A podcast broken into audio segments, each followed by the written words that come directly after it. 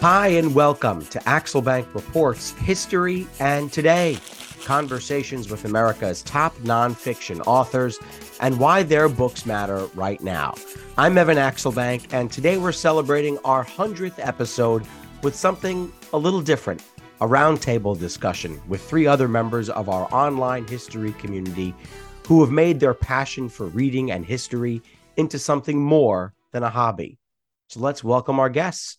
First, the self professed history nerd, Alicia Asai, who does the podcast Civics and Coffee, a show that takes historical topics and describes them in the time it takes for you to enjoy a cup of coffee. Alicia, welcome to you. Thank you so much. I'm so happy to be here. Great to have you. Now, uh, let's welcome Jeremy Anderberg, who runs the Substack Read More Books, which provides book recommendations and techniques to make sure you're enjoying and absorbing your reading two different things. He's done nearly 250 newsletters. Jeremy, good to have you. Thank you. I'm thrilled to be here. And finally, let's welcome Steve Floyd, one of the founding members of the online history community, if I may say. He runs the site bestpresidentialbios.com, which is a running blog of his rankings of presidential biographies. He's read and reviewed over 300 books. Steve, welcome to you. Thanks. I think I now feel old. it's not old. It was it's, it's, eight years old, nine years old. There we go. Um, uh, before we start our discussion, I want to invite listeners to our Patreon page, as we always do, to ask for your support in keeping the show going. Go to patreon.com slash Axelbank History. We will donate part of your contributions to a charity that promotes children's literacy. So, for this episode, I wanted to gather people who are in the same boat that I am not a professional historian, but I do love history and reading and have made my obsessive habit into something more than that with this podcast. I have three questions for each guest and probably more of them. And I've also asked them to come armed with their own questions for me and for each other. Totally informal, totally loose. They can feel free to jump in with their own thoughts and answers. But I'm going to start this conversation with Alicia. Alicia, you make a point of saying that your show is for those who want to learn history who don't necessarily have the time to sit through long books and lengthy podcasts. So, why do you think history has become perceived as a chore for some people, as opposed to something that we've made an effort to immerse ourselves in? Ooh, that's a good question. Um, I think honestly, it comes from a a standpoint of you know not not the best educational experience in in your formative years, right? I know too many adults who say, "Oh, I hate history," and yet we'll have fascinating conversations about different, you know, events, people, um, eras, and they are always like, "Oh yeah, that's so fascinating." And so I, I like to kindly remind them, you know, um, actually, you do like history. You probably just haven't found something that you connected with, or you haven't found a medium that really speaks to you yet. And so when I was thinking about trying to do civics and coffee and sharing my passion for history because that's i mean that's basically what this is all about. It's a it's a passion project. I wanted to get more people involved in history. Um, the origin story of the podcast is i was talking with a friend in t- 2020 um, very historic year for a number of reasons both good and bad and as we were kind of talking about the similarities throughout history, he mentioned, Oh, you know, I don't really like history, but I like talking about history with you. And that kind of got me going of how can I make history accessible to the busy adult? How can I get people to be more interested and want to engage with our past? Because I am somebody who firmly, firmly believes that we are doomed to repeat our mistakes if we don't learn from from previous mishaps. And so that's kind of why i've decided to go into a, a short form podcast segment. My goal is is that when somebody listens to that episode that something in there hooks them and they want to learn more and they want to dive in. So i, I kind of want to use it as a gateway drug to get people into history. Steve and or jeremy do you guys does that resonate with either of you, do other people in your lives kind of roll their eyes when they watch you uh, going after your hobby, uh, reading history? I know that people in my life do. No mention. people go, another book? What are you doing? Oh, so you're offering up low hanging fruit. I mean, this is this is the universal challenge, I think, with history, and uh, you know the the the thing that I find ironic, and Jeremy has a broader perspective than me because he actually reads more broadly than me. Uh, I spend my life reading presidential biographies, and the thing that's fascinating about them to me is that Alicia's gateway drug, you know, bursts of things that are very interesting and lead to more questions. Well, pick up a book by Ron Chernow, and I don't care who he wrote about. Uh, mm-hmm. It could mm-hmm. be about Alexander Hamilton. It could be about George Washington. It could be about other people. History is fascinating. And when you're in the eighth grade and you're, you know, waiting to go to PE or recess, it's dull learning names and dates that don't seem to connect. Uh, I challenge anybody who's not read Alexander Hamilton by Ron Chernow to walk away from the first 10 pages not utterly engrossed. Uh, but again, I'd love to hear Jeremy's answer to this because, you know, I famously stick to to one fairly narrow genre, and I'm constantly reading his newsletters and feeling both incompetent and inept. and and you know very very uh, well i'm not going to go further than that but uh, competent we'll leave it at competent and inept yeah we'll just stop there well, I, I think I appreciate those kind words, Steve. um, yeah, I mean, for me, I think with with my newsletter specifically, I do go very broad, uh, just because I'm I'm interested by everything. It's new fiction, old fiction, philosophy, history, all of it, and my newsletter covers all of it. And really, my hope is that I catch anyone's reading interests, whatever their own gateway drug would be. So I, I kind of tend to believe that that no matter what you're reading, uh, whether it's it's fluff or whether it's you know dense history, that you'll always get pulled in deeper to whatever you're interested in. So if you're someone who's you know starting with James Patterson, I think there's a good chance you you'd read a few of them and then get sucked into the more classic mysteries, right? You'll eventually end up at Agatha Christie or at even um, Rebecca, which I, I, just read, you know, this last week, which was incredible, a 1939 mystery. Um, so my hope is to always catch people where they are. Of course, I get I get eye rolls from my wife when you know she catches me reading the annotated Frankenstein, which I'm doing right now, um, or the you know the the 500 page biography of Mary Shelley that goes with it. Um, is is really what I really love to do and share that with my readers. So, so let me ask Jeremy. So it, um, I thought that I would be more useful to more people in my life when they um, would ask for recommendations. I thought I, once I went public with this habit, I thought yeah. that I would get people say, Evan, what what what should I read next? Um, what what would you recommend on this topic? And I really only have answers if it's history or presidential related, because as Steve said, sure. I read so narrowly. So, Jeremy, when you write your newsletter, what are your techniques in finding books not just that you might like but that other people would like sure. That's a great question. So the the origin story of my newsletter is actually that uh, i was having coffee with uh, an author here in denver. Uh, we were getting coffee just to talk about his new book how to get the word out etc and he asked me what i was reading. I kind of gave him a list of a few things you know I'd, I'd, been reading and interested in in the last month or so. And he said uh, you know that's great. Like you should you should have a newsletter and tell more people about what you're reading because they'll be interested in it. So that was the spark. That was uh, about five years ago now. And my hope is always um, to actually not share the books that i don't like because right the the whole impetus of my newsletter the subject line is always what to read next I don't want to be saying, you know, here's what you should read next if it's like a, a two star, even like a, you know, a low three star read, or if it's something that's that's really inaccessible. Um, you know, there are, are so many old presidential biographies, you know, this Steve, that are just like really hard to get through. Even as an ardent fan of the subject, it's like it's just hard to get through. And so my hope is always to find things that are readable and accessible and that i'm, I'm kind of clarifying with with things like hey this this type of audience will be especially interested in, in this type of book. If you're like a, a general you know mike wallace countdown series books which are great but that's like a very kind of uh, high level reader versus someone who's like digging into Chernow's books, which are incredible, but obviously still require a lot of just endurance and natural interest to get through. And so, yeah, my my hope is always to kind of say, here's the audience who's interested in this.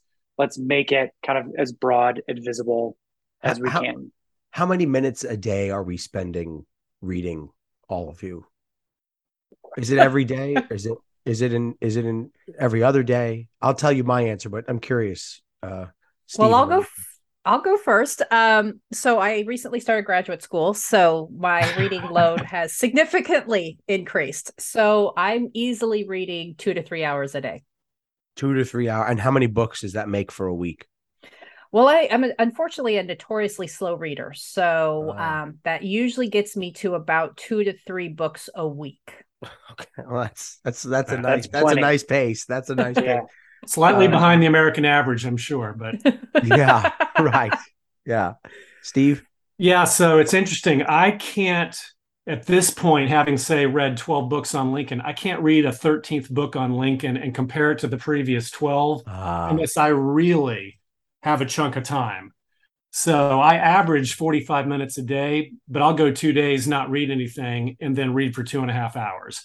Hmm. Uh, and then work gets in the way, life gets in the way uh, I was early on advantaged by the burden of having to be on flights to Shanghai and back. Oh, that sounds within, so good. That within 36 so hour, I would literally fly to London, three hour meeting, and I come back.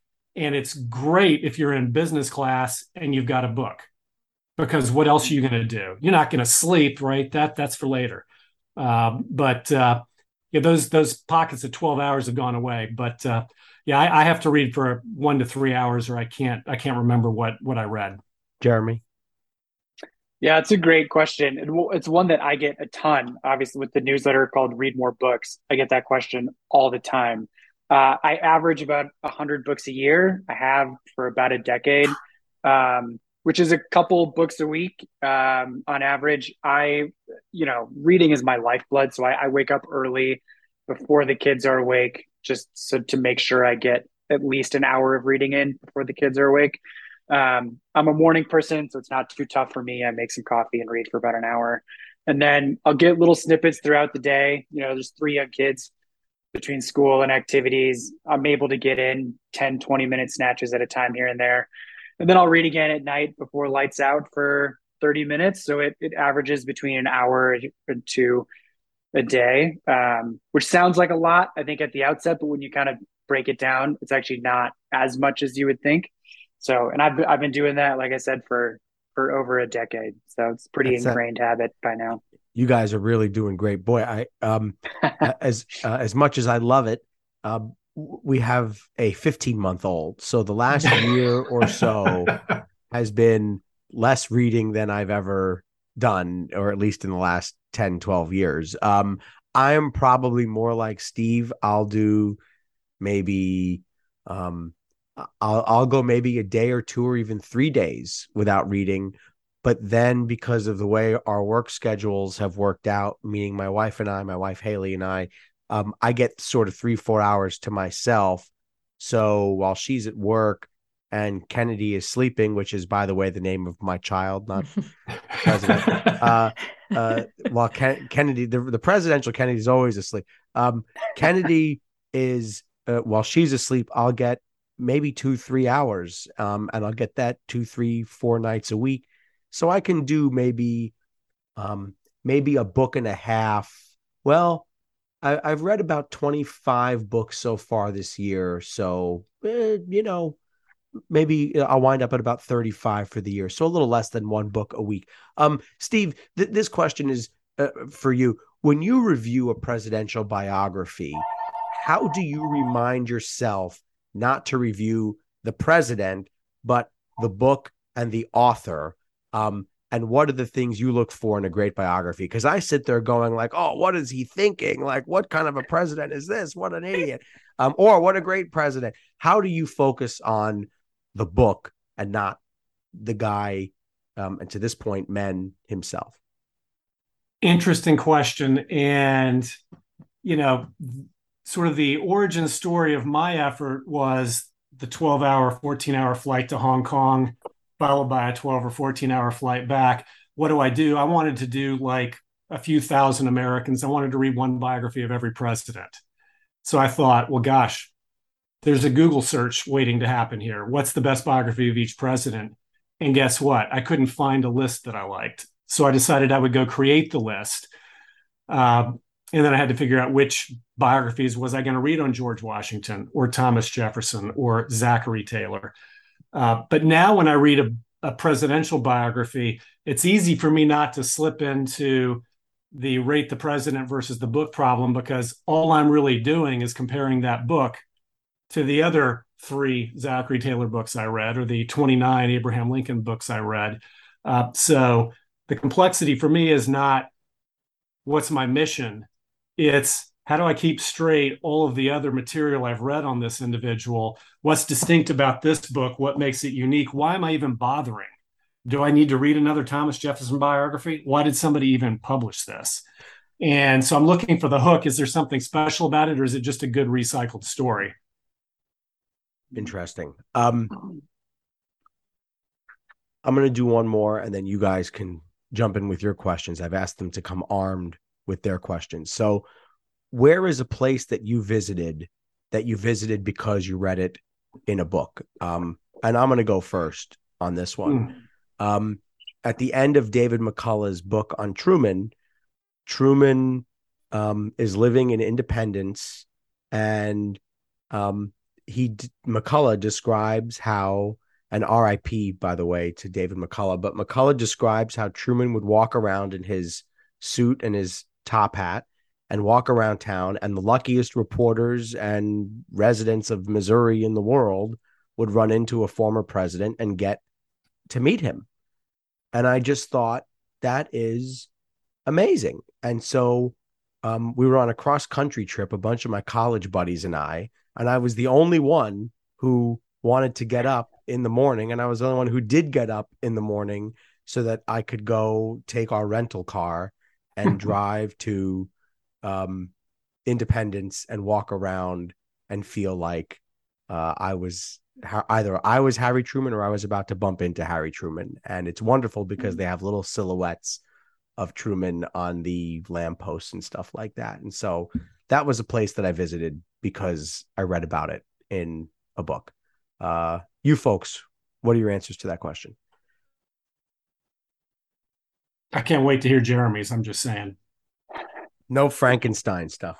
Yeah. Um, well, so we we are so I'm in in the Denver area of Colorado, uh, which puts us a couple hours south of Estes Park, which is where uh, Stephen King was famously inspired to write The Shining from the uh, the Stanley Hotel. Um, and so uh, I've visited there. I mean, it's impossible to to walk into there and not see The Shining everywhere, um, which is pretty fun. But really, I think for me, it, it more so goes the other way, where we'll kind of pick somewhere to go, and I will dive into the history of it very deeply, um, more so than choosing a place based on the history. I think my wife appreciates my approach a little better. where I'll, I'll, I'll let her kind of pick the locations, and then I'm I'm happy to do the the digging into the history elsewhere. But especially here in Colorado, there are some places inspired by my reading that I'd love to visit that I have not yet. There's some like interesting Civil War sites out here. Um, I mean, Pikes Peak, of course, is kind of an incredible historical mountaintop to visit. Um, so there's plenty out here that I uh, just not quite gotten to yet. Alicia? Um, this is probably going to be, you know, low hanging fruit and an obvious answer, but um, I, as I was diving back into the podcast and and rereading about John Adams, um, just Braintree, Massachusetts, and Boston, and that that whole historic town, I I had a pull to go there. So a couple years ago, my husband and I we went out there, and I remember we landed. Um, and we were going into a, a metro station, and I saw Braintree, as a stop. And I was like, oh my God, Braintree, Massachusetts. We have to stop. Don't we so need course... gas? or Wendy's?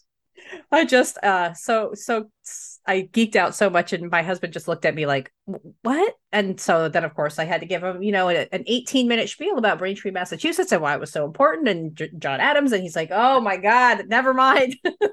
we'll go, we'll go. Steve, what about you? Oh, mercy. That that reminds me. I had an answer and now she's she's catalyzed a, a second answer. So I'm not going to filibuster, but I will give you two answers.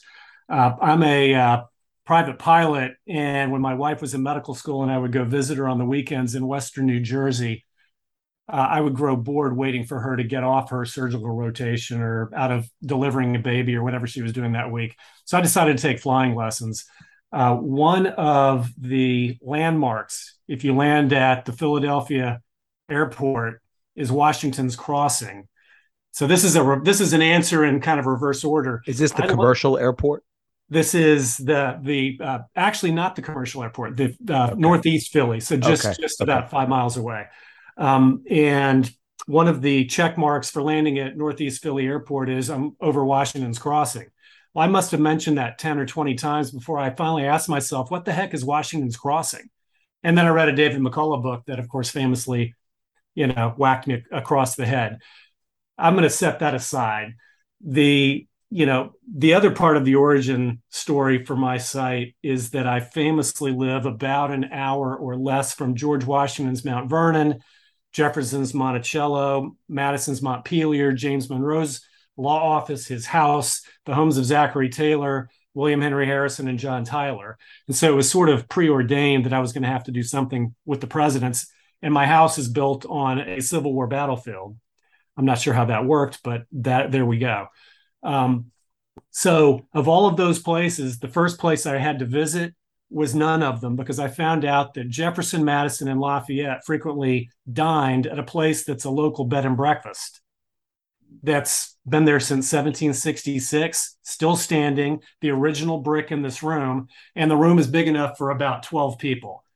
And I heard there was a wine dinner there. So, of course, I had to, you know, grab my wife and go. And she's like, Where are we headed? she didn't really care about the backstory and all I, I wanted to touch the walls and like you know james madison's smoke might be on this you know but uh, it's the coolest place but uh, uh, so you know i've visited everywhere other than zachary taylor's montebello which i don't think they let you into but we, uh, we just saw james madison's flute made the news uh, yeah i was just gonna say week. that that was incredible yeah incredible. you never know what you're gonna hear these days uh who um uh, who wants to ask a question? It's weird for a host to do this, but I'm going to turn it over. Uh, who wants to ask a question?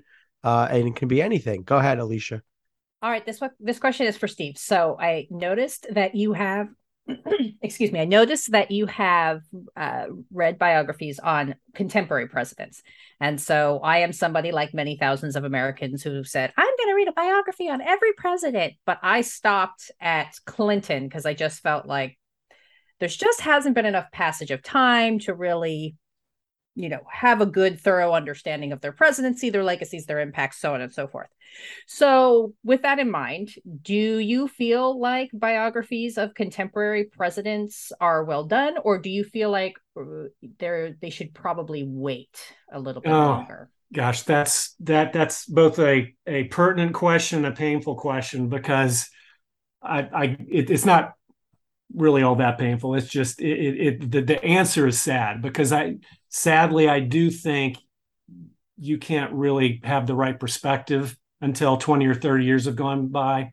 And in the case of our most recent notable former president, it may be longer. I'm not sure. And there are so um, many books coming out about Trump right now. I mean, every there's like three out today by major correspondents. Absolutely. But go ahead, Steve. Sorry. Yeah, you've got Cohen, you got Maggie Haberman, and they the hits Peter Baker coming. too. Yeah, Peter Baker and, and Peter Baker. Uh, so there's a lot. There's a lot to chew on. Having said that, I'm guessing Jeremy's going to get to one of these well before I do, because I think I was, you, was going to say. it.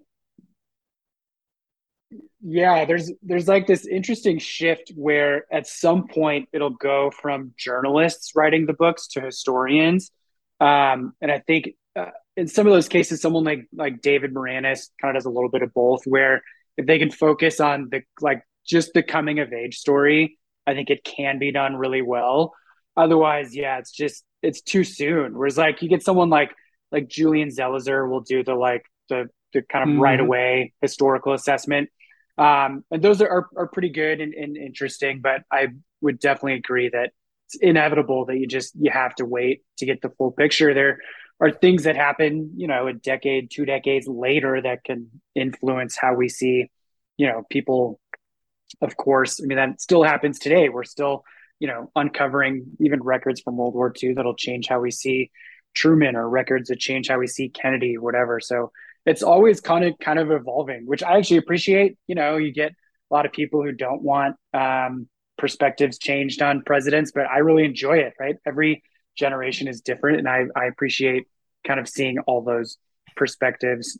Even though I do, I appreciate the historian perspective the most for sure. Well, well, that, well go ahead, Steve. Sorry. Uh, I was just going to say to Alicia, to the core of Alicia's question, the wake up call for me was Jean Edward Smith's biography of George W. Bush, mm. uh, which I think came out in 2016. And I can't, previous to that experience, couldn't fathom not enjoying a Gene Edward Smith biography. And I read that and it felt like somebody striking out at their idea of a presidency that you know didn't meet its target a person who wasn't mature enough for the office. And then i think wow what if jean edward smith had to think about maybe writing that book in 2022 thinking back to 2016 to 2020 he might have kind of spent a little less time worried about you know a rifle shot problem he had with that particular president more he would have spent a little more time on the context and and the global picture. And uh, so yeah i haven't read i haven't read a biography of trump i have read several of clinton and obama and even in those cases some of them were excellent Maraniss, uh, remnick garrow uh, I think I think time is kind to a biographer. It gives them space and distance to sort of get out of the bubble. Uh, but I can't wait to see what somebody writes about 45 and 20 or 30 years. Jean Edward, the first line of his book is literally the nation has never been as poorly served as they had under George yeah. W. Bush. Uh, there we go. Such a surprising book. Yeah, it's really, really interesting. Um, yeah and I agree with both of you on Maraniss on and Obama uh, on Obama because that book is truly an epic and one of I've probably only given 20 or 25 five stars on my out of my 450 Goodreads and that was one of the uh, five stars. Alicia, do you read biographies of current presidents? I do or, not. Um, and it's I, I it's a maybe the easiest example to to give, but kind of the reason why I don't do it is you look at Thomas Jefferson, right? For years he was so revered, and every biography that you read about him was just how brilliant he was and how magnanimous and and he's he was he was an intelligent man. I'm I'm not going to fault him for that, but you know you noticed scholarship changed and then new you know new interpretations of things have occurred.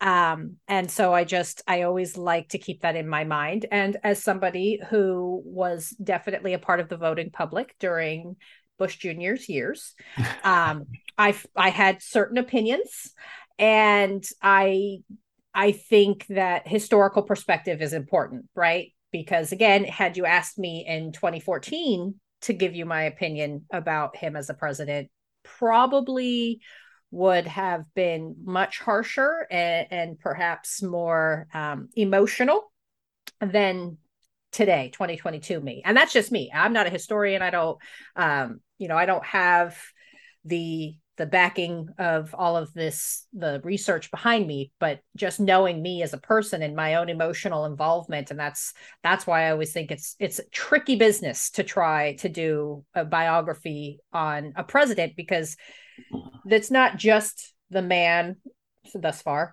uh, and their their administrations right? Every president leaves a legacy good bad or indifferent. And i don't think you know even right now you can't really say what what 45's legacy is right it's still way too early there are still documents that they're fighting over um, and all of that i think will paint a fuller picture that historians today just don't have access to. So, um, and I like to know like what were the impacts and the legacies of a presidential administration. So that's just my personal preference, but But I, I'll tell you, I I I'm um I'm surprised at the three of you. I am I'm a little naughty here. I, You're uh, reading the tabloid fodder? I, I, not quite, but almost. Um, I've got 15 biographies of Bill Clinton on that shelf. Wow. I've got three of George W. Bush. I've got about 13 or 14 on Obama. And I've got 22, I think, on Trump. And I've read them all. 22? There have been 22 yeah. biographies? Too many. Too many. Jesus. It's like it's like maybe 18 or so. Um, you need to read um, who's uh, the Washington Post guy who wrote the book about all the Trump books. Oh, Carlos Lozada. Yeah, I've, I've heard of that one. About the the Trump kind of publishing engine is fascinating. For, that he for, inspires more books for good or ill than anyone else. For for me, um, I, I don't know. There's something about it that I I can't look away from, uh, and I am. I, I I mean, do you think that's influenced by your being a journalist? Yeah, yeah. I mean, I love to I love to to to see how they take daily reportage and put it into book form. Um, but I do have a um, I do have a curiosity about the Nuggets and about the conversations that they're reproducing. And uh, on someone like Obama, um, I, I think some of the books are actually, especially by his former aides, are actually really interesting about witnessing how they saved uh, or how they responded to the financial crisis and how they responded. I just finished a great one by Cody Keenan, which is mm-hmm. the episode out today about the Amazing Grace speech. Um, and I just find that I I, I don't know how else to put it. I can't stop. well, but this this not to come full circle, but this sort of gets at Alicia's sort of reason for being, which is that history can be digested in nuggets that are accessible, and more importantly, they're interesting. So when you read, I'm sure when Maggie Haberman's book, which I may have bought and should be landing on my doorstep any minute now, when that when that arrives, I'll probably flip through it quickly. I won't read it and review it yet, but you know, this is real stuff. It's real life presumably this stuff really happened. And it's more interesting to me than an episode of friends or lost or arguably seinfeld. I mean this is like soap opera that Not really seinfeld happened. yeah. Well, i had to I had to pick yeah, something yeah. that i knew would hit close to home since yeah, i think i remember you're a big fan. But uh, you know, the thing that's fascinating to me about some of the books i read is it really happened. Unless you're reading something that somebody made up this stuff really happened and it not only influences how we ended up where we are today and helps us avoid making the mistakes alicia would like us not to make again although i think we make a lot of them over and over. Uh, i mean this really happened and yet it's as good as anything you can watch on tv hmm. uh, steve or jeremy either of you have questions you're dying to ask? I, I can keep going. I, I wrote i wrote enough but steve or jeremy anything you want to get at the group I'm actually curious about uh, everyone's note taking habits because, as someone who produces content out of what you read, um, I love hearing about people's processes for that. Um, so yeah, I'd be curious to kind of hear how you all how you all read, how you take notes, how you kind of condense that into content. I mean, that's kind of could be a very big question. Um, but for me, at least, I can kind of start and answer myself. Is I I always whether it's um, paper book with a pen in hand or a Kindle, which I do love for the highlighting abilities. Um, I'm always transcribing notes into Google Docs, and then I kind of work my review out of there from the start. So my my Google Docs is just littered with folders of categories so, so and topics sit, and whatnot. Do you, do you sit holding your phone and typing as you read, or do you sit straight up with a computer or a laptop next to you? So uh, it kind of depends. What I actually use, um, if anyone has an iPhone, the live text feature, which is incredible. I don't know, Evan, Steve, do you know what I'm talking about? No, Alicia? actually, no. So when you uh, take a picture of text on an iPhone, it'll, uh, I don't know if you can see this, but it'll show up this little button in the bottom right corner um, that'll allow you to copy and paste text into a document, which is like the handiest thing that Apple has ever done. um, so I use that quite a bit, and I'll just paste it right into a Google Doc on my phone. Otherwise, if it's um, like a paper book that I've done a ton of highlighting in, I'll sit with my computer open and just transcribe it into Google Docs. Sometimes um, I know sometimes that'll encode it in my memory a little better than if I'm just screenshotting something. So that's kind of I take a ton of notes and they're all in Google Docs how I tend to operate. Uh, yeah, I'm kind of similar. I for the longest time I thought it was blasphemy to mark your book. I was one of those readers. I can't do Don't it. do it. Don't. I can't yeah, do it. Either. and honestly, I can't do it. Really? It took oh, grad school. Wow. It took grad school, and I still don't know that I will do it in like my my stuff. But in my grad school books, I've found like yeah, I need to because I just I need to get through them. Mm. Um, so it's and it's painful. It, it hurts me every time I do it. But I digress. Um, but yes, I'm also a here's my my phone's always with me when I'm reading, and as uh, if I'm not reading on a Kindle, which I agree with you, Jeremy, I love Kindle because I can just highlight it and it goes right into my Goodreads app, so I can look at it again, um, or at any time. Um, but otherwise, yeah, I just open up the Notes app and we'll either copy and paste text like he mentioned, or I'll be just writing little notes to myself, and then at the end of it, I I am kind of the history dork. I take pen to paper because again, just having that muscle memory, um, and then that kind of helps me figure out, all right. This is what I'm going to talk about. This is how I'm going to craft the episode. These are the questions that I still have. Can I find some other source material that might help send me in the right direction? Um, so that's my process. this is very instructive since I might I might have to find a way to tweak my own process. I never thought about a process as a process, but I wasn't halfway through James Flexner's series on George Washington back in 2012 or 13 before I came across something clever he said in just a clever way and I thought I've got to remember that quote. That was just a great quote. I, I, it wasn't a fact that was important, but it was just a way he phrased something. And ever since then, I basically try to keep track of all the great quotes anybody says or or puts into writing. And at this point, I've got 3,500 pages of notes I've taken on 350 books. And at some point, I'm going to feel compelled to turn that into something. But for now, I just use it as a as a That's repository. It's a it's a well I can go to when I feel like I need some inspiration. And you can just Wow. you know whether it's Jean Edward Smith on Bush or it's somebody Joseph Ellis on Jefferson. You know, I've mm-hmm. got 3,000 single space pages of the greatest one liners in presidential biographies. That's a pretty unique niche. But wow. to Alicia's point, now what, what happens is I go through and take notes. I've got a separate Microsoft Word file that I keep where I'm essentially writing my review as I go. Because I, at this point, I've kind of fallen into a routine for how I structure a 600 page, 600 word review. They seem like 600 pages. Uh, Yeah. and, and so I try to take notes as I go, you know, sort of filling in the blanks. And then I go back and sort of holistically reassess what I typed.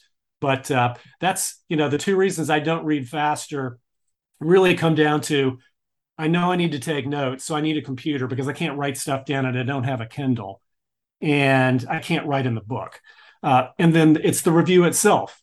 Review, uh, you know, it takes me so long to write a review that you'll read in 45 seconds and say, yeah, that was kind of pedestrian, but I might read, I might read the book. He might have inspired me. Well, that took me five hours to write. Uh, have, So- have you ever been asked on a plane what the heck you're doing, sitting there with a book and going back and forth from a laptop? um, somebody asked me once if I was a history graduate student, and I said I only I only wish. Uh, then I would have coffee podcasts that would entertain and inform. uh, my my answer to to the question is pretty simple. Um, I don't take notes unless I'm reading it for the podcast. Uh, if I'm reading it for for fun, um, uh, which is probably half my books now, the other half, well, eh, maybe more for the podcast, honestly now. But um, I uh, for the podcast, I will sit there with my phone and write questions as they occur to me as I go through the book. Um, and I will also take notes on really interesting quotes that I want to ask someone to expand on. And then the other thing I'll write down is just, and I'm glad you told me about this word to text thing, Jeremy. Um, uh, I will, I, I mean, I, I'm so embarrassed to say this now, but I will sit there and write a quote, um, like I'll take a whole paragraph and jot it down on an iPhone if I want to keep that. Um, that's pretty much it. Uh, if I'm reading for fun, I almost never take notes, which is the joy of not being a student anymore, I guess. Right? um, yeah. Uh, well, but if you're taking notes on a on a phone, it can't be for fun. That just that that sounds oh, that's terrible. It's tough. It's tough, especially uh, big thumbs. Who who hasn't asked? Yeah, I think Steve, you haven't asked the question. Yeah, yet. well, I you know I I'm, let me start with Jeremy, uh, and it's a little bit cheating because I get his newsletter and I read read it avidly. Uh, because it almost to me is either the grass is greener when you can read fiction for fun, which I used to do, uh, or even break out of the genre of biographies. But you know, his most recent newsletter that I read, I think received, but certainly read, uh, uh, provided a list of sort of your some of your all time favorites. Mm, and yeah. And I'm I'm just curious. Look, I was a I was an ardent fan of Robert Ludlum and Tom Clancy and Agatha Christie. And so I missed those days of reading fiction when I could read almost without purpose, just just to enjoy myself uh, before I realized you can enjoy yourself and learn history at the same time. But yeah. You know, war and peace. This is what it comes down to for me. You know, a thousand pages does not intimidate me. Should I tackle it, or you have somewhere else I should go? War and Peace. Gosh, what a book! Yeah, so I I first read it, um, at the start of the pandemic. It's like just a perfect time. You know, you're stuck at home, nothing to do. Why not grab War and Peace? Um, and I I found it so easy to read compared to a lot of other classics of that era. I mean, it's around the same time frame as Moby Dick, Les Miserables. Um, a lot of the big Dickens books are, are roughly that time period, the, the mid 1800s. Uh, and it, the language is just so much easier to digest. And I, what I love about Tolstoy are his social observations. So he gets into like the details of Napoleon's you know, campaign against Russia. There's a lot of that. He gets into his own um, historiography of, of what he thinks the study of history should look like. He's very much against the the great man theory, you know, but it's like the the intimate details of like soldiers' life that's so interesting, or how all the young men crave glory, but then they get on the battlefield, and it of course is, is totally different than what they expect. It's just other young men dying seemingly for no reason under a blue sky. Um, so I, I read it once, kind of quickly ish, all the way through. And it like I finished and immediately knew like, oh man, I need to read this again if I'm gonna like really get out of it. What I'm, I feel like I should get out of it, right? Um, so then I read it again, but in a group. So I, I also I have another Substack called the Big Read, which is this uh, this kind of big group book club. And so I, I read it with a couple hundred other people and uh, second time I did it one chapter per day because it's 360 short-ish chapters, so it, it lends itself to reading over the course of a year really, really well. And there are times where you could ask me where, uh, like, how I'm feeling about the book, and I would say it's like stupid and overly long, and why would anyone read this? but then, but then by the end of the second time, I'm again like, oh, I should like maybe read this again. so there's kind of this. I'm like inexplicably drawn to that book I think he just gets to all at some point all aspects of life from birth to death and and back again um or kind of in, in such a wise way that is unlike any other book I've read. So I would absolutely recommend War and Peace. There is a ton of history in it for you yeah. nonfiction readers. So yeah. Once I once yeah, I finish Caro, question once I finish Caro Volume Five, then maybe I'll do War and Peace. Oh yeah, see uh, that's not that's not fair. We're, we're all praying for that. you can't yeah you can't say that. You may never get to War and Peace, but I hope you do. no, I mm. think I think we're going to have it relatively soon. Um, my guess is the next presidential election year. That's my guess. Um, uh, how are we organizing our bookshelves? Uh, do first of all, are do we all keep every book we get? Um, and what what system do we have and do we keep every book we get forever? Um, whoever would like to start can start. Yes, we keep them all. We keep them forever. I don't know what my kids are going to do with them, and no, I cannot write in them, which is which is ironic when I buy a used one on Amazon, which I often do. Uh, but uh, but yeah, mine are mine are easy. Evan, you know this. It's Washington through Obama in order of the presidency, Grover Cleveland gets a special exception since he was he went twice. Uh, I know what your kids are going to do with the books, by the way. Uh, so does my wife. the same thing they do with my website. Never look at it. it. Well, yeah, even worse than that. Uh, Alicia, go ahead. So I have all of my presidents at the top. I mean, and honestly, I have books everywhere. I have a whole floor filled with books that I keep going. I need to buy another bookshelf, and my my husband, God love him, is like, "Do you really need to buy another bookshelf?" Because I feel like that's just going to be your impetus to buy more books. And I tried to tell him, "Honey, I'm going to buy them no matter what. At least let's get a bookshelf for them. So, presidents are on the top. I went as much by chronological order as I possibly could, followed by my other like nonfiction history books, things that I've picked up for the podcast. I have something in, you know, stuff for Abigail Adams, and I'm looking at Triangle Shirtwaist Factory from Back Alley to the Border about uh, the Pacific Coast abortion ring. Um, and then I have some fiction books in there um, kind of all haphazard. It's really it's chaotic. And then I have a list of books that I want to read, also for the podcast, in chronological order. So hopefully I'll get to them in between classes. and then I have my my grad school books that are just yay high, and not to mention probably some books on on the t- kitchen table because. And, and, so how how many do do you have at this point? Oh gosh, I think the last time we no, actually, not not that many. I think the last time I counted it was about 365. But I also have a lot on Kindle because I'm trying to not get divorced. Um, and they do try to use the local library for for things of the podcast when I when I can. If unless I'm like really committed, like I love Abigail Adams, so I was like, yeah, I have to buy the book. Um, but I try to mitigate some of the clutter in the house because you know I like my husband. yeah, yeah. Uh, and he likes you for now. Uh, Jeremy, go ahead. Um, I also I have books everywhere. Um, my primary shelves, I have a few nice IKEA shelves lined up. One shelf just for exclusively presidential biographies. Um, that one's easy to arrange. Even my seven-year-old knows where those books go in order, which is great. Um, another shelf for uh, non-presidential focused history um, that's in chronological order, and then a, a shelf for fiction and philosophy, kind of other other topics. Um, in terms of you know keeping versus getting rid of, since I review so broadly, I get uh, a ton of books from publishers. They send my way. They want me to cover them in the newsletter, so I end up with inevitably piles and piles of books. There were at one point I was getting, you know, five to ten books a week from publishers, which is just crazy. With those, a lot of them would honestly just go into a box and get given away immediately or uh, you know we have a, a, monthly book club that we host at our house all, almost every month just to have my friends go through the books that i'm giving away.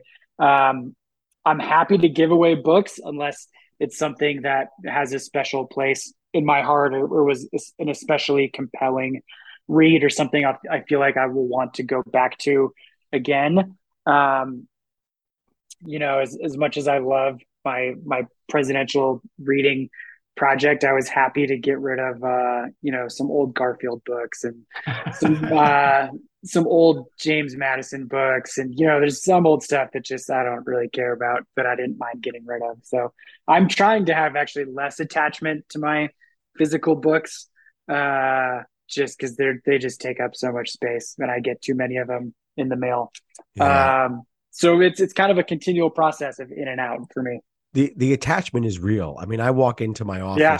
which we're which we're blessed to have, and and we got a, a new house, and so we, we, when my wife when we walked into the house, she said, you know, we could put your office here, and I was like, buy the house.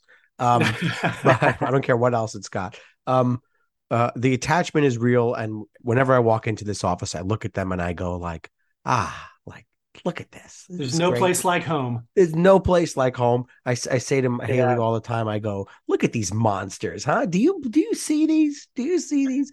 um, uh, mine are organized like Steve in order of presidential administration. The one hiccup, um, it, with that part of it is that I cannot have hard covers and soft covers next to each other. So I have bit OCD. Uh, not a little. I, I have nine. I have my nine by six, which is the standard size for a hardcover book. I have nine by six hardcovers lined up straight and beautiful and neat and organized. And right there, and I love the clean look that it gives.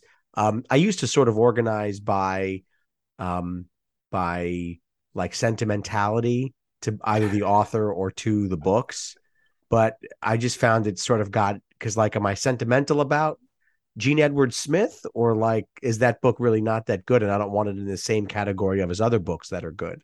So then I just put him in order of presidential administration. And then um, I have a, a, a, New York shelf up at the top of like my episodic books with the Power Broker up there. And then the others are kind of arranged by topic and in sort of chronological order. So uh, the American Revolution, and then kind of it flows relatively peacefully into um, the rest the of the Gilded Age. Yeah, right, the, right. Just like in order, sort of, you know. And then, so what, do, um, what do you do with a with a book like Secret City that covers like yeah, which I just years. read, and we just had yeah. him on the book. We had him on the show. Um, great episode. That is in sort of like presidential recap books. Sure. There's like the, the so, compendiums. Sure. Yeah, like so. There's like presidents at war.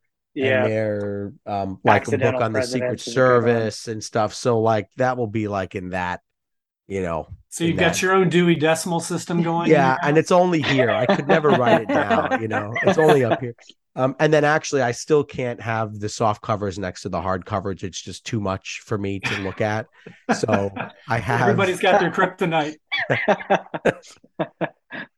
it's totally kryptonite. Um, and so then I have uh, a section of soft covers that I really just kind of throw in there.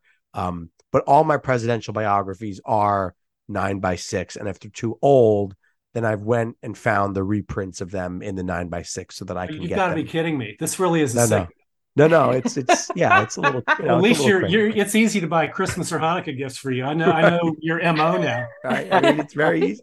Um, yeah, the, it, you know, that's just the way it is. It's just that the, it's my kingdom. I, I do what I want. So, Um, uh, so what about what about Burlingame on Lincoln? I know that that's Yeah. not a nine by Oh, six. there we go. Very so good. it's a great question, and I haven't read them yet, so I don't have that attachment to them. They are sitting. They're they're sitting at the bottom of that shelf, which is to be read books, and those are mostly Sure. Lincoln books. Come on, you and could knock so- that out in a day and a half. Yeah, I, I would. I would actually love to try.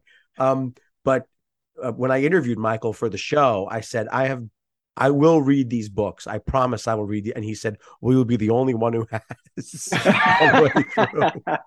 That's what he said. Uh, Um, so there you go. That that's a little window into my world. Um, I'm curious. What is, uh, what are the most frustrating aspects of your projects? Um, when you think about what you want to do more with them, and whether it's a timing issue or what, I'm just curious to know what frustrates you. What are the things that you wish weren't so but are? Well, that, for me, it's easy. I just I wish I had more time. I wish I had more time because I, you know, this this will never grow old, and uh, so in in that sense, I admire uh, your other two guests because with broader palettes and expanded horizons, you know, you really could fill a lifetime. Uh, but uh, yeah, I just I need more flights to Shanghai. Those are the good old days. so, but Steve, so you've expanded into non-presidential biographies, of course. Yeah. Do you? But I, I assume, I, I feel like I can tell that you're like the soft place in your heart is still for the presidents. Is that is that true, or have you enjoyed Yeah, that- the other biographies just as much? No, that, that that's true, but I will say I started tiptoeing at well when I realized I loved Ron Chernow, I thought, wow, I really need to find a way to read his biography of Hamilton. So that was going to be the after the presidential journey. But then the Sure. presidential journey couldn't really end because people are always coming out with new stuff. And well, isn't that better than the old stuff? So I had to compare, which means I've got to sort of stick to that core, but at the same time read stuff like Hamilton. So you know, I, I, you know, you realize there are a lot of people related to the presidents. Eleanor Yeah. Roosevelt. I mean, I was dying when I read about FDR. I thought, okay, he's great, but Eleanor reminds me of my grandmother. She's a pistol. I mean, if Yeah. he's worth reading about, she's got to be ten times better. Abigail Adams. My gosh, who on earth could put up with John Adams? And don't sleep on don't sleep on Sarah Polk, by the way. There is a well, you know, from it's interesting Sarah you say that. I don't know that I'd want to have a beer with her, but she wouldn't know, want to have a beer with you. So well, Abigail Adams. I mean, I, I, mean, you don't have to take a tour of Montpelier to realize. Uh, just thinking about Alicia's recent uh, podcast on James Madison, he was interesting, but she was the bomb. And I'm waiting for Jon Meacham to hurry up and write a book about James and Dolley Madison, which I presume will be mostly about Dolley because she was 99% of what you care about in that relationship. Um, but to Jeremy's original point, you know, I started tiptoeing out because there were plenty of people related to the presidents that I thought were worth reading about. And it's just more history to ingest. And then I realized, well, I like David Maraniss. So why not read his new biography of Jim Thorpe? Holy cow, that was really good. Or, mm. you know, a biography of, you know, whoever. Uh, so for me, reading biographies is basically combining the best of fiction and the best of real life, and it's my excuse for how to spend time. Um, I so I'll go uh, in terms of frustrations. Um, so for the podcast, obviously, whenever I try to do, whenever I cover the president, I always like to cover the wife because I just feel like there are millions of pages dedicated to the men who have occupied the White House. However, the same cannot be said for the women.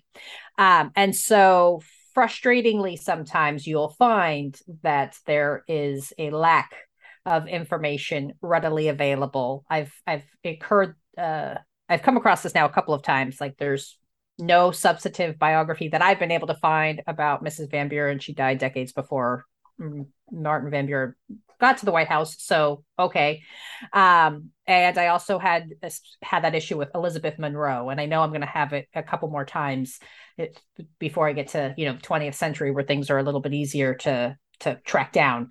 So that would be my biggest frustration is that I just wish that there was more out there that's easily accessible, I guess, because I I'm sure that there are in the archive somewhere some stuff about these women. Um, but being that there hasn't been any substantive biographies written about them, I'm thinking it's probably not a lot. Um, and so I just I I wish that there was more there. Mm.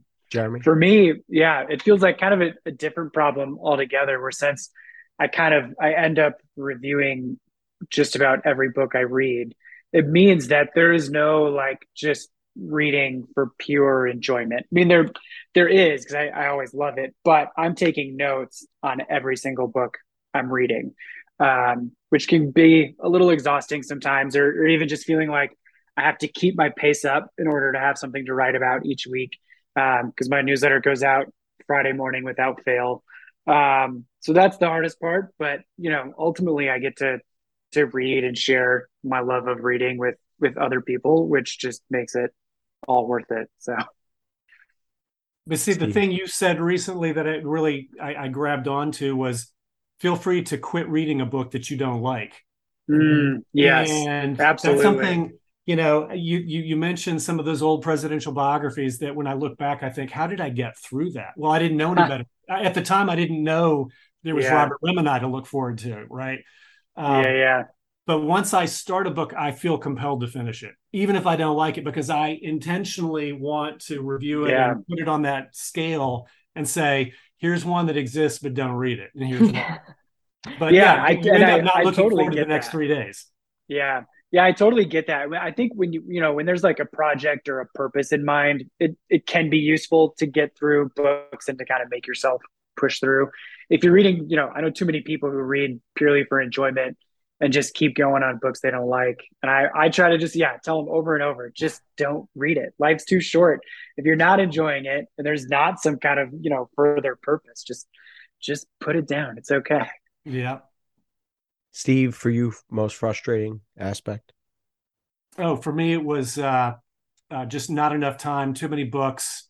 Yeah. Uh, and and it takes me too long to write my reviews because I I you know I try to be mindful of how I felt about the book, but then how do I compare it to the books that I read nine years ago on uh, John Quincy Adams? So you know, as I'm always keeping in mind, what's the best biography of John Quincy Adams? I can't just read the new one and say here it is. It's three and a half stars. I've got to remember that it needs to be compared to those seven that I right, read right. 2014. So that that that's I mean, that's the, re- the, the, the whole reason my site exists. Yeah. Um, all right. Uh, let's all ask one more question before we wrap this up. Um, who has questions? Oh, I've got I one for one. Alicia. Oh, Go okay. No, go ahead. Okay. Well, my question for you you've got an eclectic mix of podcasts Yeah. on a variety of topics, a lot of which revolve around my favorite topic, the presidents, uh, but not all of which do. So, how do you, you know, how do you source your topics and then go kind of hunt down what you need to create the podcast? Oh, that's a good one. Um, well, I I knew when I was making the show that I wanted to kind of touch on the the known stuff, quote unquote. You know, like hopefully people know about the American Revolution. Hopefully people know about George Washington. But that I also wanted to kind of tie in different stories that people might not have known. Like people know about George Washington, but do they know about Oney Judge? I don't know. Um, and so I will find sometimes as I'm reading about topic number one, like I believe Ron Chernow, I've read his 900 plus page behemoth of George Washington. It was fascinating. It's just a lot. Um, and I believe he mentions Oney Judge in there. And so that was kind of my trigger of like, oh, I actually, let me talk about this. I want to kind of go deeper into this. And is there anything else that I can read about this? Um, and so sometimes it's a, it's a matter of as I'm reading about topic number one, I get interested in topics three three through five. Um and then other times it's i i have like the smithsonian magazine and all these different magazines that i kind of subscribe to and i'll come across a random story and i'm like oh i want to know a little bit more about that. I didn't know about that so i wonder if other people know about that.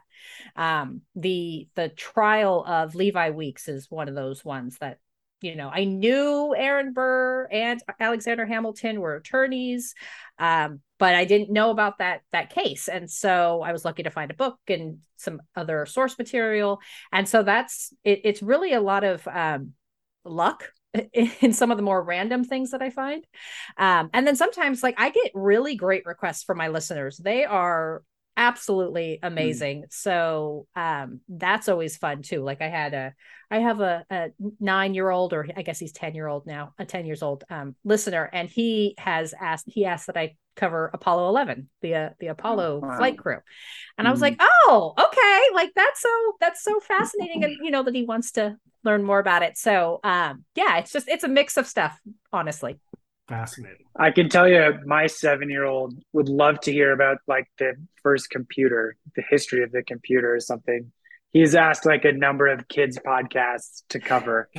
That's a good one. Right, history we're, of the we're computer. working on it. Yeah, yeah, yeah. Uh, add it to my list. G- uh, Jeremy, you have a question for any of the three? For Evan? any of- yeah, bro. yeah, Feel free. Fire away at the MC. Yeah, uh, so I'm. I guess this is probably more more for Evan, and something that I've struggled with is is when you end up um, kind of reviewing or interviewing um, authors of new books, especially you get into that kind of book publicity world where you just get uh, deluged with requests from publishers say, "Hey, cover this book. Here's an author I have for you, whatever." But then there's also like, and I get that, but there's also classics I want to read. I have not yet read Power Broker, but it's on my list, and I'm trying to figure out, you know, should I take like three months to read that, or should I read like these four, you know, new books that publishers have sent me, and, and they might give me some publicity or something. So I'm just kind of curious, Evan, how you balance like the new stuff with like the classics that are still out there that you want to read. Do you feel like that's a pretty good balance? Um, I read very few classics, and I read exactly zero, not uh, exactly zero fiction. Um, Sure, if- but there's there's classics of nonfiction yeah, too. and and so um, I've honestly read a lot of the classics that I've wanted to read. Um, someone I was talking with spoke uh, said to uh, me that there's a great Teddy Roosevelt biography that came out in like 1930 something, and so I and this was by someone who knew Teddy Roosevelt. So I thought that might be interesting one day. Um, but for me, when I get a shot at a big author, I take it. Um, Joseph J. Ellis was on the show, Michael Burlingame, Annette Gordon Reed, um, uh, you know, D- David Maraniss. When someone like that who has a huge following and and honestly the biggest episode that we've had by far, not even close, is Heather Richardson. Um, Heather Oh, Cox yeah. Richardson. I mean, she yeah, the the episode um doesn't normally beat the episodes that are out that week but once you go two three weeks back the downloads that that she will get on that uh, for her episode are like more than ones that are like two three weeks old, which is Mm. unheard of. I mean, uh, this week's you know the the the current ones will do but you know will do well. She was on like a year ago, and it's still getting 25 30 downloads. Um, and she's you know become a buddy of mine, and it's it's incredible to get to to to you know she sent books to my kids uh, when she was born. So it's really become a nice little pen pal thing that we have going, and we message on Twitter and stuff. So um, that has been a fun part of it is meeting people who are really in Yeah. the game. I mean, Annette Gordon Reed just liked my Facebook status. Like, you know, what world am I living say- in right It's I am really very- cool. I'm very, very, very, very, very jealous that you are pen pals with Heather Cox Richardson. I mean, it's Okay. not like every day, you know. I don't care. She Yeah. sent your kids books. Yeah, Are you she did. kidding me? Yeah. It was her pretty cool. um how the how the South won the won the Civil War is one of the books that we're reading in my graduate seminar Oh, good. this semester, and I was so excited because I absolutely adore her and I love her podcast with uh, Joanne Freeman. Um, so yeah, I'm just I'm geeking out. So no, I, am that's that's fantastic. Yeah, it's So fantastic. are are you going to get Meacham on? I mean, he's in the So, publicity. I game look, right I now. have I have I have tried. Um, they sent me a book, but I'm still waiting for the next piece of communication. Um, maybe I'll circle back and say, hey, Yeah. remember you sent me a book. I would love to. I've I just finished it. I would love to have him on. I've decided it's good enough. Um, There you go. no, so you know, but but but I I do like to read the new ones, and honestly, I mean, not to humble brag, but I've read a lot of the. I've read a lot. I mean, I'm up to about 450 books, so Yeah. there Yeah, aren't yeah. many that are still sitting out there um, that I have yet to to get to. Uh, I will say, Jeremy, uh, you got to read the Power Broker. It is just a completely marvelous book. Steve, have you read Power Broker Yes, yet? I'm. I'm gonna. I'm gonna just throw a little accolade your way. You warned me years before I got to LBJ that reading Caro on LBJ was going to change my life, and and so I was prepared, and it did. But I read Power Broker when I started reading other biographies, and I thought, who was this guy? Why have I never heard of him? And oh my God, am I really going to do this? And it was for a thousand page book, it was fascinating, Mm. very well done. so good. Um, but it takes time. Even if you sort of speed read, it takes time. Um, but Uh, it, it you need to go on vacation somewhere with nothing to do other than talk to your wife, have her go off and you Yeah, know, yeah. And, and Uh, you need to all just dive I, in. I have a vacation coming up to the, the California beach at the end of November, so maybe I'll do and, and. I, I will tell you, I'm I had heard of Robert Moses. I had been to the state park, and I, there were Yeah. a couple of other things named at because I'm from New York, so there were a couple of things named after him um, that I was familiar with. But I had no idea that I was driving on his highways and playing in his parks and going to his beaches and living with the New York that he built.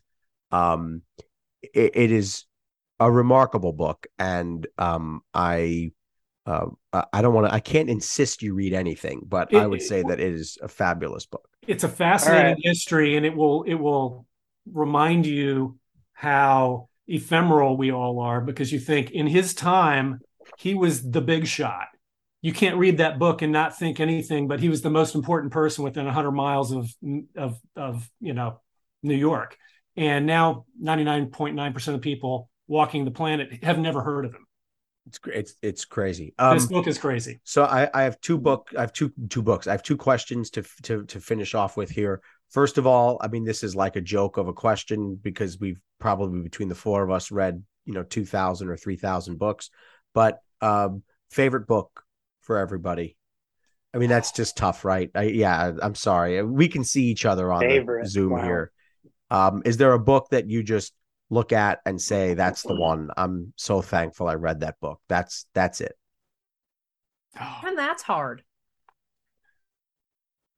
I'm going to cheat and I'm going to give you a couple of titles. So there is one that um, I read as a child that I think is what hooked me into reading, and therefore I will always love it. And I pick it up every decade or so because it is a children's book, and that's uh, Matilda by Roald Dahl. Huh. So love that book, love it every single time I read it.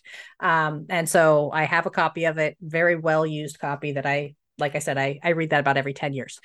Um, I would say Samantha Powers memoir. Um, and of course, the name is escaping me and I feel terrible. Um, but she wrote about her her time in Obama's administration um, and just being a public servant and and what what her experiences were and i just it was so well done and thoughtful and good prose um, that i it's one of those books that i feel oh so happy to have been able to read it. Um, and then most recently for the podcast, uh, I would say Frederick Douglass's biography by David mm. Blight. I want to say. yeah, say, really good book. So yeah, good, oh, so so good. Yeah, I was a little intimidated because you know 700 some odd pages and not a very sl- not a very fast reader. And you know, with the podcast, I kind of have to get through a, a, lot of stuff. And so I thought, well, maybe I'll just kind of skim through it. Nope, I was engrossed immediately. Um, such a fabulous writer and then just opened up the world of Frederick Douglass to me. Like I knew who he was, mm-hmm. obviously, but the nuance and the struggle and just how intelligent the man was and how long he fought for his ideals. And I just, um, it was an amazing book and I highly recommend it. So I cheated. I gave you three. You're good. Jeremy, Steve? I, I'm deferring to Steve first. Steve. Oh my! Well, I'm easy. You've already I've already sort of yeah, telegraphed my hand. Uh, Ron Ron Chernow's sure. Ron Chernow's Hamilton, his Washington, his John D. Rockefeller, uh, and Robert Massie's Nicholas and Alexandra. Mm, Massie is incredible. Yeah, that's a great recommendation.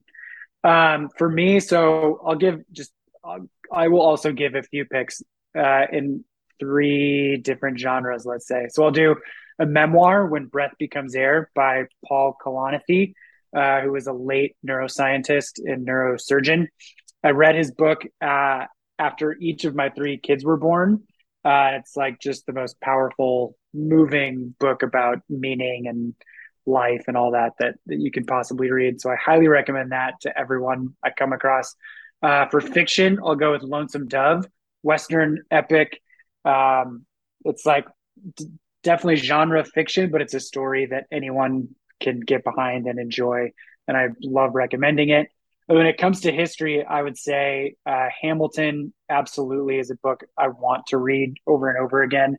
Um, and also Caro. I mean, his his approach to biography is is just unmatched. There's nobody else that could do what he does. So especially if you're going for like a unique voice, um, his is unforgettable. So, so true. Uh, yeah, I would, I would say, Caro, the LBJ books, and the the Power Broker are my favorites. Um, but I'll throw another one in there. Uh, City of Dreams by Tyler Anbinder is an um, unbelievable look at the immigrants who shaped New York City. Um, mm-hmm.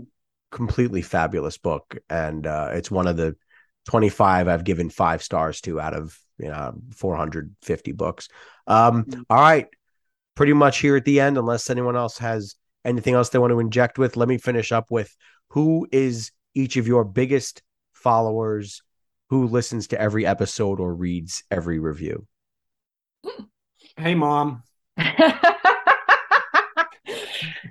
Um, I did find the title of the book, so just because I I do want to respect Miss Powers' work, it's "The Education of an Idealist" by Samantha Power. So definitely, highly recommend. Her, Very good read. Her book on genocide. Not that it's a, a, a, joyful topic, but her book on genocide is very very good. Is that the a problem from hell? I, I think say. so. Yeah. Okay. Yeah, yeah, she's an amazing writer, so I would highly recommend anything she writes. But um, so my my husband, obviously, you know, heaven help him, he is a big well, I wouldn't call him a fan, but he's a big supporter of the podcast. so every fan. Saturday when the episode comes out, we have a little tradition where we do our coffee and we listen to Civics and Coffee. So mm. he's a he's a sweet, sweet man. So thank you, honey. Um, but I would say That's in terms great. of my biggest biggest fan is uh, a friend of mine from work. Um, every guest spot that I do, every guest that I have on, she helps me prep. She makes me feel like a powerful woman. So shout out to my friend Val because I know she'll be listening to this one because she was so excited when I said I was going to be on the show. Um, so hi, Val. Thank you. uh, I would say, I mean, my wife, yeah, to continue the theme, she actually edits all of my newsletters. Um, and I convinced her to read War and Peace, which is incredible. She's not like into classics, especially big Russian classics. Um, so yeah, I mean, she's she's definitely my biggest supporter. Otherwise, I love having like a few other people in the the book blogging world who I know read it. So I know Anne Bogel is a reader who writes Modern Mrs. Darcy, um, and a few others. Jim Mustich wrote a book called The Thousand Books to Read Before You Die. I know he he reads the newsletter. Um, so that's really fun knowing that that I have a little bit of an, of an influence on other bookish people. So uh, I'm my mother, Suzanne, is obviously one. Yeah. Um, without her, what are you? You know. And then uh, the second one, the second one is my uncle Jeff. He says he has listened to every episode. So you got, uh, I can guarantee my mom and my uncle are the two people who have listened to each one. So thanks to them, and thanks to all of you for being here. Alicia Asai of Civics and Coffee, Jeremy Anderberg of What to Read Next, and Steve Floyd of BestPresidentialBios.com. Thank you all so much for being here. Happy hundredth. Thank you very Thank- much. Uh, Yeah, congratulations. thanks so much. Uh, check out Alicia on your podcast app, add Jeremy to your Substack list, and add Steve's website to your bookmarks. I want to invite listeners to our Patreon page to ask for your support in keeping the show going. Go to patreon.com slash Axelbank History. We will donate part of your contributions to a charity for children's literacy. And thank you for listening to Axelbank Reports, History and Today, conversations with America's top nonfiction authors and why their books matter right now. Check us out on Facebook, Twitter, and Instagram at Axelbank History. We update those with clips from the show, guest announcements, and book recommendations. We'll see you next time. Thanks.